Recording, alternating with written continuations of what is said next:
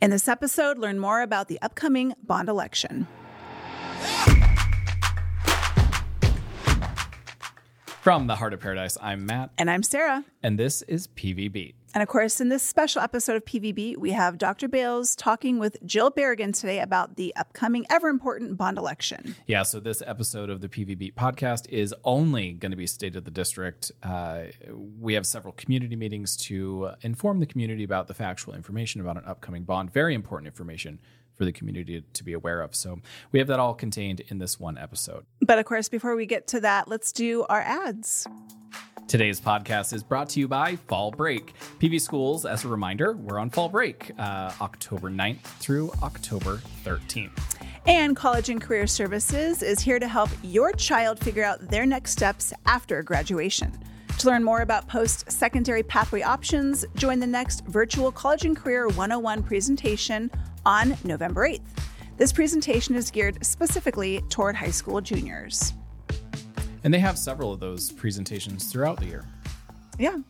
Um, so we don't have a lot of ads today because we really want to jump into our state of the district with Jill Berrigan and Dr. Troy Bales, who are going to talk about the upcoming bond election.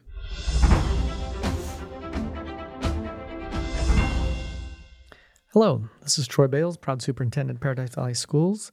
And this afternoon, in our State of the District conversation, I welcome Jill Berrigan, our assistant superintendent for business operations. Good afternoon, Jill. Good afternoon. Thanks for having me back. This afternoon, we'd like to share a little bit information about PV Schools bond. This uh, bond presentation will be presented this afternoon and posted on our district webpage about the bond election. And uh, we'll go through this together, have an opportunity to share some information about the Arizona school funding formulas, what are bonds and overrides, how do bonds and overrides operate in PVUSD, the tax implication, the bond usage, some very unique district data points, and of course the process that brought us uh, to the bond election that will be held in November. So, shall we begin? Let's do it. Tell us a little bit about Arizona school funding, Jill. So, in Arizona schools, the legislature primarily determines the amount of funding that we get per student. And in general, all districts get a, the same amount per student. If that student was in our school district or a neighboring school district, that amount per student would be approximately the same. And that number of the per student funding that the legislature decides is multiplied times what's called our total weighted student count. And it's a little bit complicated, but the simple version is it's the number of students that we have enrolled in our school district. And some students are given a weight.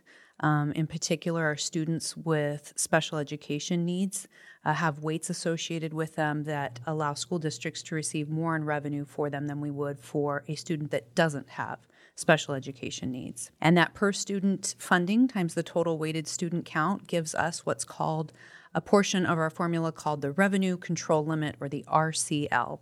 And that is the primary portion of the largest part of our budget of our maintenance and operation, or what we refer to as M&O.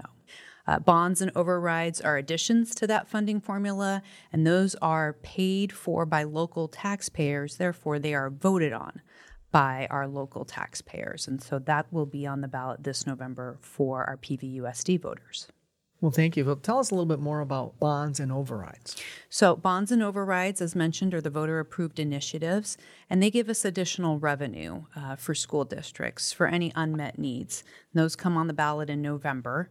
And the first one for bond authorization, that is based on a local property value. So, we're limited to how much we can ask for our voters to bond based off of the local property value and that's 20% for a unified school district like Paradise Valley. That local property value is not based on the actual resale uh, value of a home, but what's called an assessed value of the home. And we'll talk a little bit more about that when we get to taxes uh, in a few more uh, pieces here. Then you also have a maintenance and operation override, and that is up to 15% of that revenue control limit number that we talked about before. Remember, that's the per student funding amount times the basically amount of students that you have. We can also do a maintenance and operation override for up to 15% of that RCL number.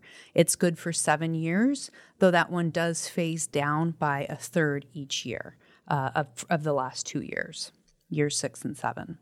Then the final one is a district additional assistance override, and that one is up to 10% of the RCL. That's valid in full for seven years, and that's used for what are considered district additional assistance purposes, generally some capital needs, and we use ours primarily for curriculum uh, related needs and some other transportation needs.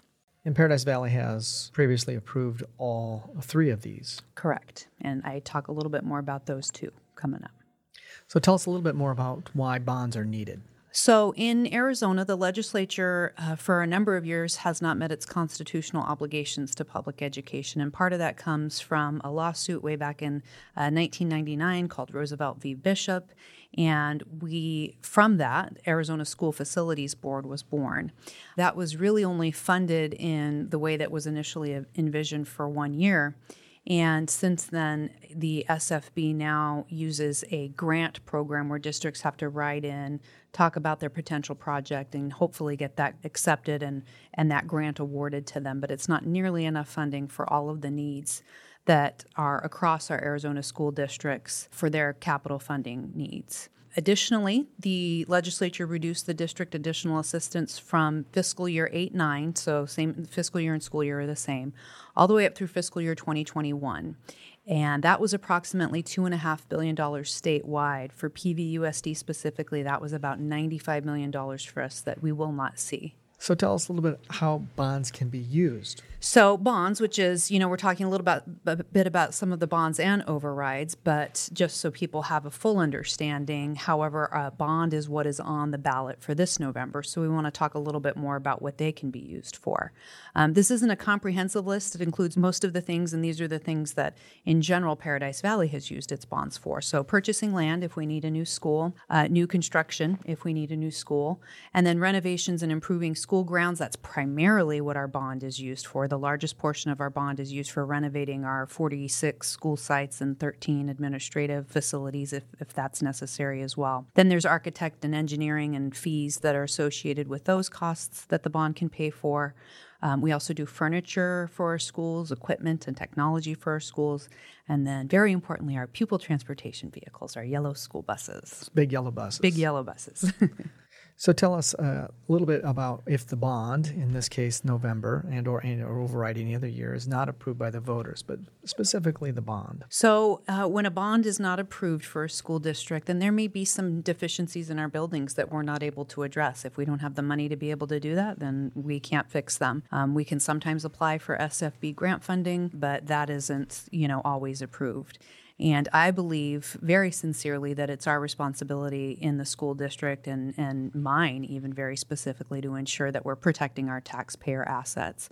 We have a very large asset in all of the buildings and grounds that we have, and we need to protect those. Additionally, we may not be able to build a new school or provide our students and staff the resources they need to have a positive learning environment if that's a renovation to a school site that we may or may not need. And we don't know that we'll need a new school, but we have included that potentially if we do need that in this bond. And while bond cannot be used for staff salaries and benefits, uh, we may have to consider readjusting our budget, and it could include layoff of employees because if we don't have bond to take care of our capital needs in the district, we may have to reassess how we're using our district additional assistance funds. And currently, 90% of the state allocated district additional assistance funds go towards M&O which 85% of our M&O budget funds staff salary and benefits. And so if we then have to use more of that district additional assistance funds for capital needs because we don't have bond, that could definitely have an effect on our day to day operations funds, which fund staff salaries and benefits.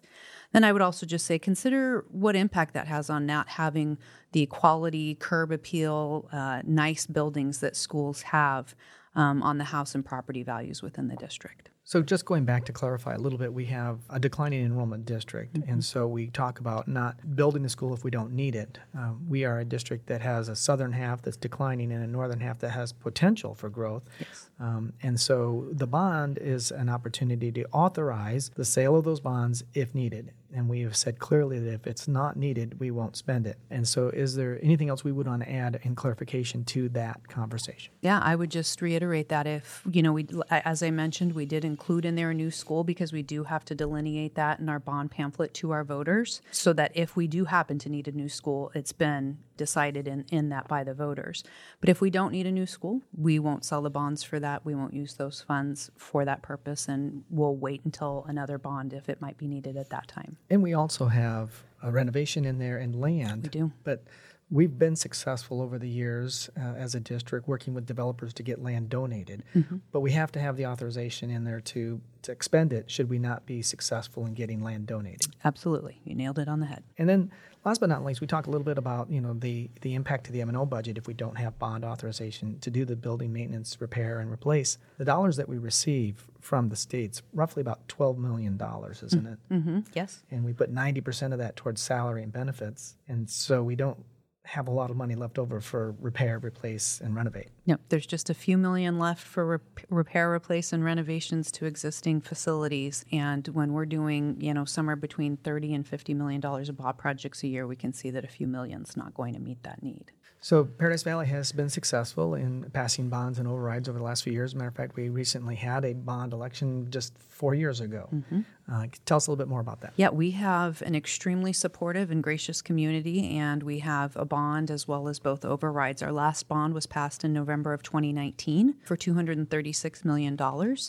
And so this year, the request is for the $340 million bond that will be on this November 7th ballot. And just a note to that, that is an increase, obviously, in what we're asking for, and it has increased over the you know time that we've been asking our community for bonds over 20 years um, but construction costs have increased significantly we're seeing currently in projects anywhere between 20 to 40 percent increase and the construction industry, whereas the increase each year used to be expected between 3 to 5%, is now 8 to 10%. And that's ongoing for the future. So not only do current projects cost us 20 to 40% more, future projects are going to continue to cost us each year another 8 to 10% on top of that. Then, with the district additional assistance override, we have an annual approval for $6,410,000 that was also passed by our voters in November of 2019. And so we'd need to go back out to the ballot for that again no later than November of 2026 to continue that override. Uh, so we still have a few years left on that. And then finally, last year, as you mentioned, November of 2022, um, our wonderful voters passed our 15% M&O override continuation, which is about $30 million annually. And again, because it's the M&O budget, the bulk of that is going to go to staff salaries and benefits. And we'd have to put that back to the ballot again no later than November of 2027 to continue a full 15% override. So, how does this impact taxes? Okay, this this one's my favorite topic. Uh, not everybody's favorite topic, but it's an important piece for our voters to be informed on and know about. Um, in 2019, the bond authorization cost us 48 cents per $100 of assessed value. Um, I'm going to do some math here that when you just hear it, it may not make a lot of sense. So I would encourage people to go look at the slide on this one and make sure they follow it. For 2023, that estimated bond authorization is going down by just a penny. So call it the same amount at 47 cents per $100 of assessed value. So if we were to say for a simple number, an annual assessed value of a home is $100,000, again, your assessed value is not going to be anywhere near what you would get if you put your house up for market. The assessed value is used just for tax purposes. So we'll start with the simple number of $100,000. With the 48 cent tax rate back in 2019, that would be a $48 annual amount that the taxpayer would pay for the bond. Since we're moving just to 47 cent tax rate, then it's $47 annually. Now, the average assessed value of property in the district back in 2019 was just under $246,000. So when you do the math on that, that would put the 2019 bond authorization for the average assessed value home to $118. Moving into 2023, our estimation is $140.02 per average assessed value home in 2023, and that average assessed value home in 2023 is about $298,000. So the rate is approximately the same, but because the assessed value of the average property in the district has gone up, then the total bill would be a little bit more. So from $118 to $140. And on the slide, you can go and see what that looks like as a breakdown per month and per day as well. And just to clarify, once again, they, the market value of the homes in city of Phoenix is somewhere between four hundred fifty and four hundred seventy thousand dollars, but the assessed valuation is around two hundred ninety-eight thousand. That's correct. Assessed value is always going to be a little bit less. It's just used for tax purposes. You want it to be less for tax purposes. The Absolutely. higher that number, the, the higher amount you'll pay. So we have a long history of, of bonds uh, in the district going back uh, quite a ways. Tell us a little bit about the bond history uh, and the voters' voting patterns over the last number of years. Absolutely. Starting back in 1999, we had a bond for just under $107 million. Our voters passed that at 68.5%. That means 68.5% of those who voted on our bond voted yes for the bond, nearly 70%. The next bond we did was in 2005, and that was just under $162 million. So you can see there was an increase there. That passed at 66.8%. And then we went to 2011 with another increase to the amount, $203 million. That passed at 58.7%. We saw lots of school districts' passage rates decline in those years, 2010 to 2013 generally, as we were coming out of the recession. So that decrease in the passage rate or the yes rate was fairly consistent across school districts, particularly in Maricopa County, but even across the state. Uh, then we moved to our four year plan. So we went from 2011 to 2015, and we went to a $228 million bond, which passed at the same rate of 58.7%. Then four years later, the bond we're currently working on 2019 for 236 million, and that passed at 63%. So we start to see our bonds gain back some understanding from the community in terms of what that means for property values and things like that. And then obviously now we're asking for a $340 million bond. So the bond uh, provides the opportunity and authorizes the district to do certain things. Remind us again what those things are we can do with the voter approval uh, should the bond pass. So I would encourage anyone to look at their voter information pamphlet. Every uh, registered voter in Paradise Valley Unified School District will get one of those. Um, and you can look at things in more detail. But just so you know, that's repairing, uh, replacing, and maintaining our aging facilities, building any new facilities. It only again, only if we need to to accommodate growth, and then buying furniture, equipment, technology, and school buses. So pretty simple. Lots of things to do under all of those categories. You mentioned aging facilities. I think we have some data points that are important to share with our community. As a district that's well over 100 years old, and we have 44 school sites, more than 26,000 students, and over 100 square miles. Tell us a little bit about some of the data points that reflect our aging buildings. Absolutely, yes. We are a big district and we have a lot of facilities accordingly. So we have five comprehensive high schools plus our Sweetwater High School, and the average age of our high school buildings is 37 years old. The average age of our seven middle schools is 32 years old. The average age of our elementary schools is 28 years old, and then we have our administrative support buildings. The average age of those is 30 years old. So we just think about your own home or any properties you may own. When they start to get into that age range, they need quite a bit of work done to them.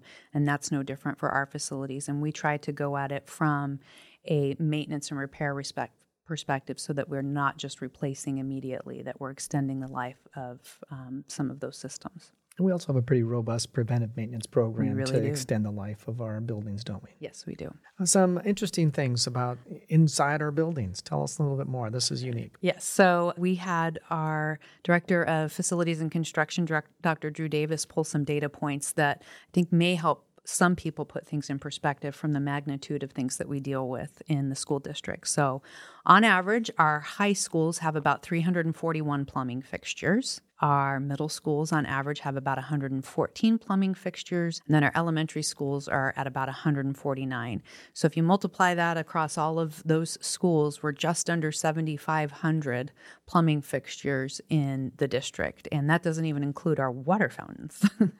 And I think we have some plumbers on staff. We do. Um, but we also have three vacancies, don't we? Yeah. So it's a lot of work. yes, same with our HVAC systems. Tell us a little bit more about lighting and bulbs in our district. Okay, so lighting fixtures. At our high schools total, all five high schools, we probably have about 22, a little bit more than 22,000 lighting fixtures. At our seven middle schools, a little bit more than 15,000 lighting fixtures. And at our elementary schools, a little bit more than 30,000 for a total of about 68,000 in the district. In those lighting fixtures, there's bulbs and lamps. So when you multiply all of that out, we're at over 171,000 bulbs and lamps in the district. That's a lot of upkeep, repair. There's lights being replaced all day. Every day. And of course, everybody's favorite topic, HVAC. HVAC. It's becoming less of an issue as we start to cool off here in the valley, but from July 1st through August 7th this year alone, we had 1,449 HVAC related work orders. Another place where we have three vacancies, and so sometimes we have to call out and get some uh, vendors to support us with that work. That's a large number of work orders, and we have over 4,500 HVAC units in this district. Just another piece to that about 80% of our units are within their window of life expectancy or their lifespan. So, again, we use that preventative maintenance and repair before we just try and replace something to extend the life of those. those Just units. changing the filters is a huge task, huge, isn't it? huge task. So, talking a little bit uh, for our viewers and listeners about the process, how did we get here? You know, the process began a year ago with members of your team Mm-hmm. starting to take a look at a needs assessment in the district and kind of do their best guess about what are the needs of these aging facilities over the next four to six years, and what do we need to do to maintain, repair, and or replace the needs in the district. I know they presented then to a superintendent's election committee the data from that needs assessment. That committee, made up of stakeholders across the district, uh, reviewed the needs assessment and together um, decided to move forward that conversation and presented that conversation to the governing board in terms of uh, reviews of the data. The governing board at a study session had a chance to ask questions, uh, provide some information, and uh, along the way, this process included some community feedback. We had uh, two different surveys that we sent out to the community to solicit their, their feedback on support or lack of support for a bond. And then finally, come back, we share all of this information with the governing board in the spring. And by May, the governing board called for an election, and that election then will appear on the ballot this November. That process then is now in the hands of the voters. And so we leave it to them to tell us whether or not they can support a bond initiative on the November ballot. We uh, have this presentation posted on the district website, uh, along with information about bond dollars at work, so our viewers and listeners can see and hear how we are spending the taxpayers' dollars. And we invite you to do that. Of course, we also have an FAQ that will be presented up there, so frequently asked questions are posted. And so if you have any that you'd like to send to us, please do so. That concludes our presentation and State of the District for today. For more information about the upcoming bond election, visit pvschools.net forward slash bond. And if you'd like to submit any questions uh, to potentially be included in the frequently asked questions section of that webpage, you can reach out to PV Schools um, by clicking the Contact Us button at the bottom of our website. So, Matt, that's been our podcast. It was a little bit unique today because it was, again, just geared toward the bond information. But for more, you can go to pvschools.net or You can also find the district on social media by searching at PV Schools. Make sure to support student success by liking, commenting, and sharing. And as always, you can support the pod by rating us on Apple and Spotify and sharing new episodes on social media and a platform of your choice. That was the episode. We'll see you next time.